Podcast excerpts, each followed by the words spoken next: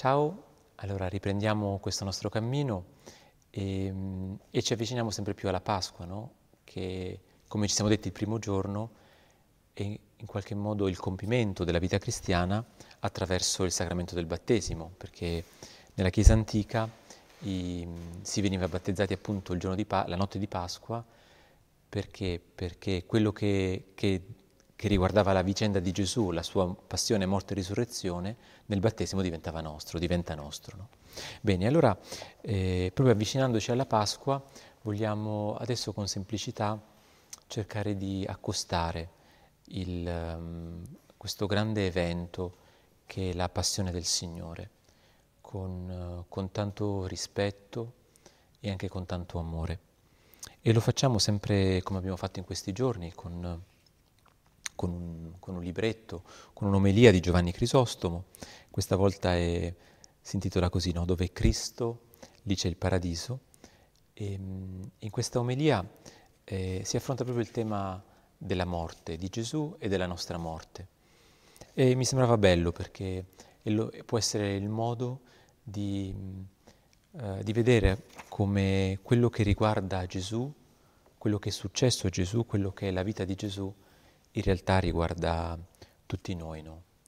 E, e Gesù non è, si è fatto uomo per lui, si è fatto uomo perché noi possiamo diventare Dio. E in questo senso una piccola premessa no, è necessaria ed è quella che eh, secondo così la, la nostra teologia, la comprensione della fede che abbiamo, la vita cristiana si muove sempre su due registri. È una vita un po' paradossale. Per certi versi noi siamo, eh, come abbiamo detto, già partecipi di Cristo, già completamente figli di Dio, già risorti con Lui, lo vedremo ancora, no? Il battesimo è questo, tutto è compiuto. Vi ricordate, il primo giorno proprio dicevo questo, cioè che nel battesimo c'è tutto, non c'è niente da aggiungere perché il compimento è fatto. Eppure, allo stesso tempo, se ci guardiamo in faccia, se ci guardiamo un po' con onestà quello che viviamo, eh, scopriamo anche che questo è, ci è donato da un lato alla maniera del dono, cioè che dobbiamo accoglierlo, ma anche, se volete, alla maniera del seme. Il seme, il seme del pomodoro è già la pianta del pomodoro, perché non è che è un'altra cosa, ma allo stesso tempo se tu guardi un seme e guardi una pianta, c'è un po' di differenza, no? E così allora il battesimo, questa figlioranza divina che ci è data tutta alla maniera del seme, e allo stesso tempo è anche è già tutta donata e allo stesso tempo deve anche un po' crescere. No? Quindi per questo noi siamo già morti e risorti con Cristo per il battesimo, eppure siamo ancora in cammino perché questo diventi carne della mia carne, sangue del mio sangue, proprio i miei pensieri, i miei gesti. Bene, e proprio per questo allora eh, dicevamo ogni anno la Chiesa ci invita a ripercorrere il cammino delle, dei catecumeni, il cammino verso il battesimo, verso la Pasqua, perché esercizio dopo esercizio la nostra umanità sia sempre più simile a quella del Signore. No? Nella volta scorsa dicevamo che l'ospitalità, vi ricordate, è un modo per uh, appartenere, per uh, essere simili al Signore, no? per assumere i suoi atteggiamenti, per lasciare emergere la sua vita attraverso i nostri gesti. Una vita che appunto se da un lato eh, è nemica del male, dall'altro però è anche amica di ogni uomo. Per questo i cristiani o i santi, insomma le persone, gli uomini e le donne di Dio sono per certi versi molto esigenti nei confronti del male, no? lo condannano, ma sono anche molto amici degli uomini, sono, sono sempre dalla parte degli uomini, nel senso che stimolano il meglio, scoprono il meglio che c'è in ciascuno di noi perché questo meglio possa crescere. No? Ora, in questa omelia eh, Giovanni Crisostomo eh, si rivolge alla, ai suoi concittadini di Antiochia e, ehm, ed è, questa omelia viene pronunciata il giorno di Venerdì Santo. In quel periodo il venerdì santo i cristiani andavano al cimitero. E perché? Perché il venerdì santo era così il ricordo della morte del Signore, no? Allora ci si recava al cimitero perché? Perché nel cimitero non c'è il Signore, però ci sono i nostri morti. E, e come dice Paolo, chi è, morto del, chi è morto nel Signore già vive di Lui, no? già è partecipe della sua vita. Così in questo caso allora i cristiani andavano al cimitero per rendersi conto nella preghiera comune che la morte del Signore, quello che era successo a Lui, non rimaneva per Lui, non era una cosa che riguardava solo Lui, ma riguardava tutti i nostri morti. No? E infatti a un certo punto San Giovanni Crisostomo dirà proprio questo, la morte del Signore ci consola nel lutto, nei nostri lutti ci dà la vera speranza, perché ciò che è di Cristo, se Cristo ha passato la morte ed è risorto, bene la sua vita raggiunge tutti noi. Perché, se vi ricordate l'esempio del, del tessuto, no? se il capo di questo tessuto no? è, è pieno di vita, beh, questa vita si trasferisce a tutte le membra. No? Bene, e io ricordo una volta una, una signora no, che mi diceva che era andata a messa il giorno di Pasqua e diceva mm, che, poi non so se è vero, però diceva che il sacerdote diceva nell'omelia, oggi dobbiamo essere felici perché Gesù è risorto, no? E, e, quindi insomma lui è tornato alla vita e quindi questo dobbiamo essere gioiosi. Questo è vero, ci mancherebbe, no? Però attenzione che forse manca ancora un pezzo, cioè Gesù non è risorto per sé, Gesù è risorto perché la sua vita diventi la nostra. Quindi tutto quello che noi diciamo di Gesù, in realtà lo stiamo dicendo poco poco anche di noi, in questa logica del seme. Perché dice Sant'Agostino una frase tanto bella che fa venire la pelle d'oca, no? Dice così, lui, il figlio di Dio, lui è completo da sempre. Eppure, nella sua bontà, ha deciso di non essere completo se non con noi, perché lui è il capo del corpo. Allora, una, lui dice, fa questo esempio proprio Sant'Agostino, dice un capo da solo, staccato dal corpo, non è più un capo, è un teschio, è un cranio, è, è la testa di un cadavere. E così un corpo staccato dalla sua testa, appunto, è un cadavere. invece Cristo, che da sempre è completo, ha scelto di essere completo con noi, di essere cioè il capo dell'unico corpo. No? E ehm, per questo tutto quello che riguarda Lui, quelli che sono i misteri della sua vita, ci raggiungono, no? ci, a, a, a, patto che li accogliamo hm? attraverso il battesimo e i sacramenti, attraverso la vita cristiana, la preghiera, la penitenza e la carità.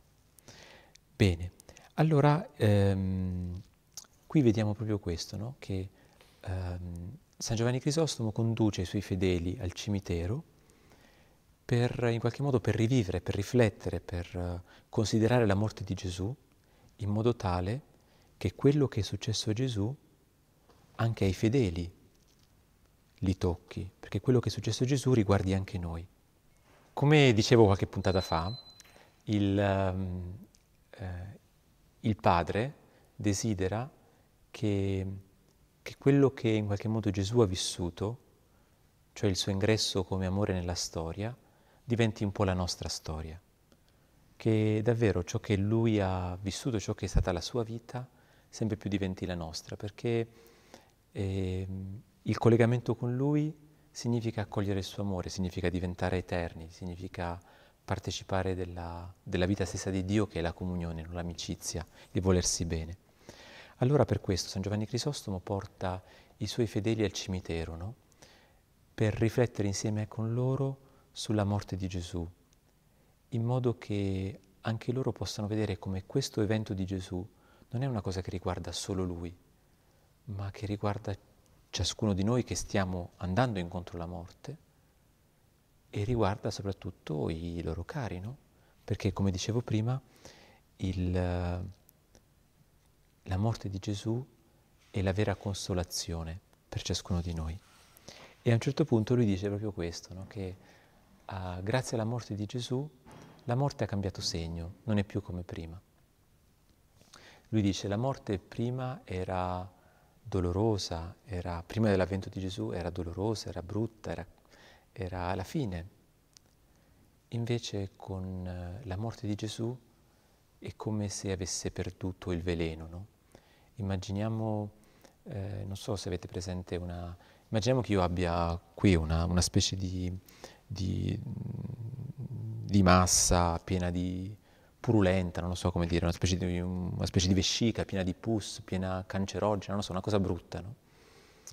E nella morte di Gesù la, questo, questa realtà rimane, la morte rimane nella sua bruttezza, eccetera eppure viene come svuotata. Immaginate una siringa che entra e tira, tira via tutto ciò che è mortifero, tutto ciò che è cancerogeno. No?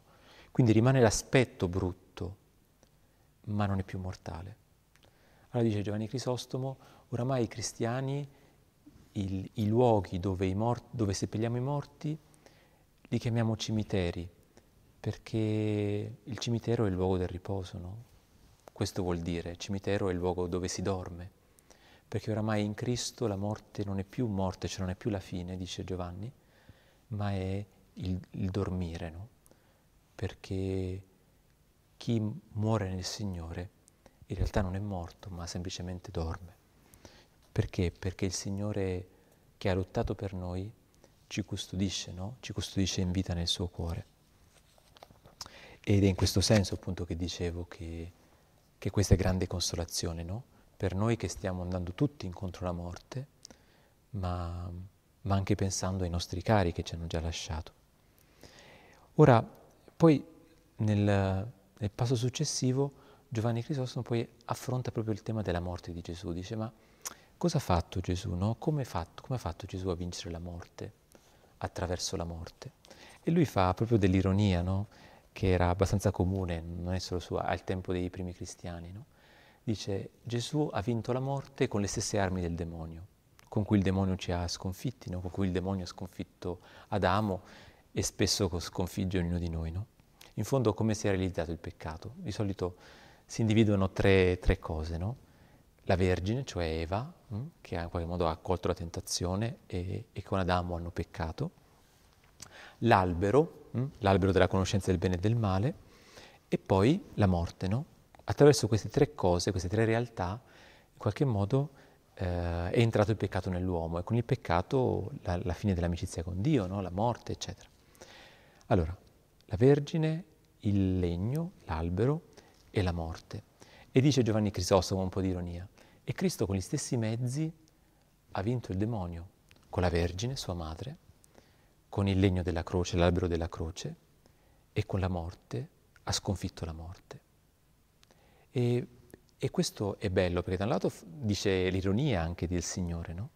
che, che, non disprezza a tal punto niente che, che proprio di noi le cose più, dove, dove siamo più fragili, proprio lì Lui infonde di più il suo amore per la vittoria.